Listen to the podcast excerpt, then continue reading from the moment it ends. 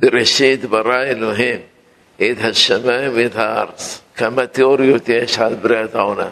כמה תיאוריות? התיאוריה החדשה ביותר, שהעולם נברא על ידי מפץ, מפץ הגדול, big bang. אני לא יודע אם אני מדבר באנגלית טוב או לא, כי אחר כתב big ben, ואני יודע לא בן, אלא bang. מי שיודע אנגלית יראה לי איך כותבים. ביג, בנד ובן. ביג זה גדול, ובן זה מפז. מפז זה אחד גדול, ונבראו ממנו כל העולם הזה.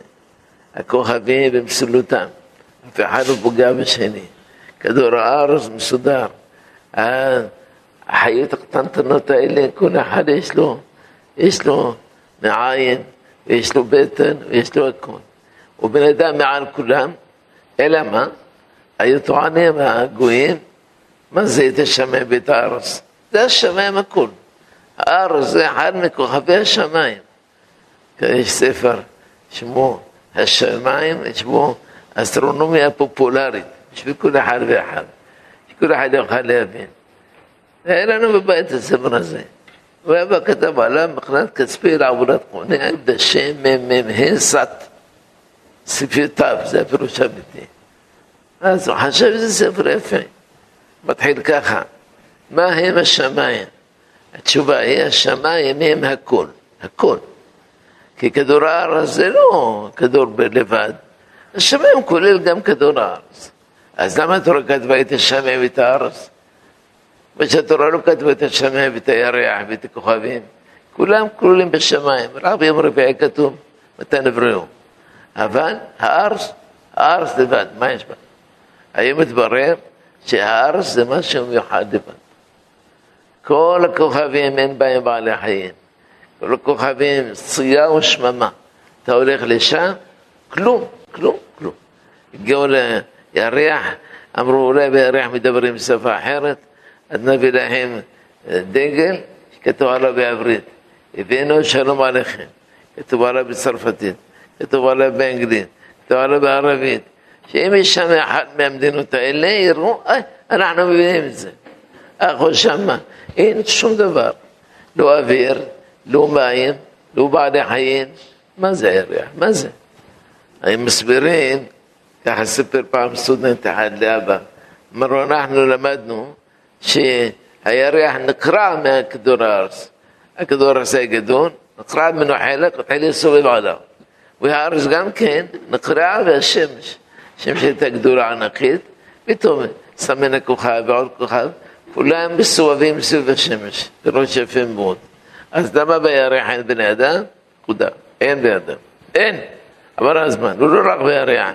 בכל הכוכבים אין בני אדם. אמר פעם רבי אמנון יצחק, אמר אפילו זנב של חיידק של ארבעת אלפים שנה, אנחנו לא עושים שנה. לא עושים כלום.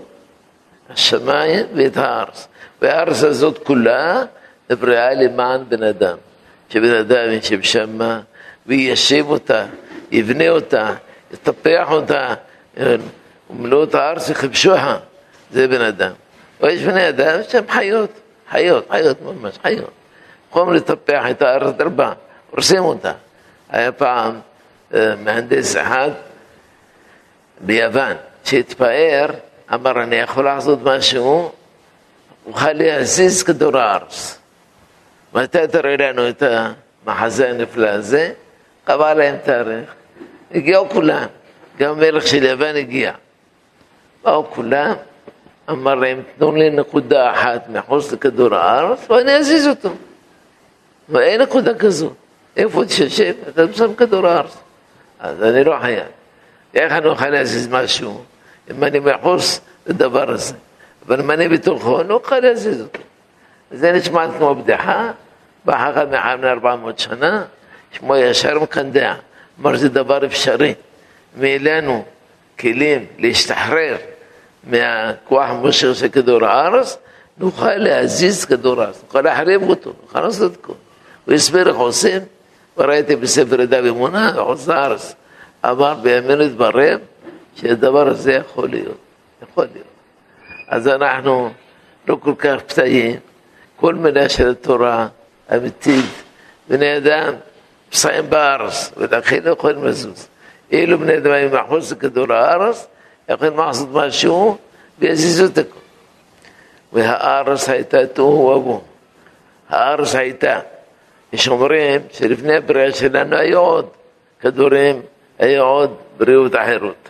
רבי יהודה הלוי מחזק אצל כל הראשונים שהוא חזק מאוד באמונה.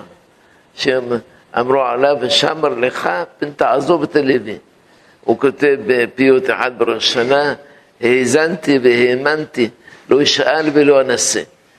בכל זאת, הוא כותב בספר הכוזרי, אם אדם מוכרח להאמין שהיו עולמות לפני אלה, יכול להאמין. אין בזה כפירה, אין בזה שום דבר, אין בזה פגם באמונתו.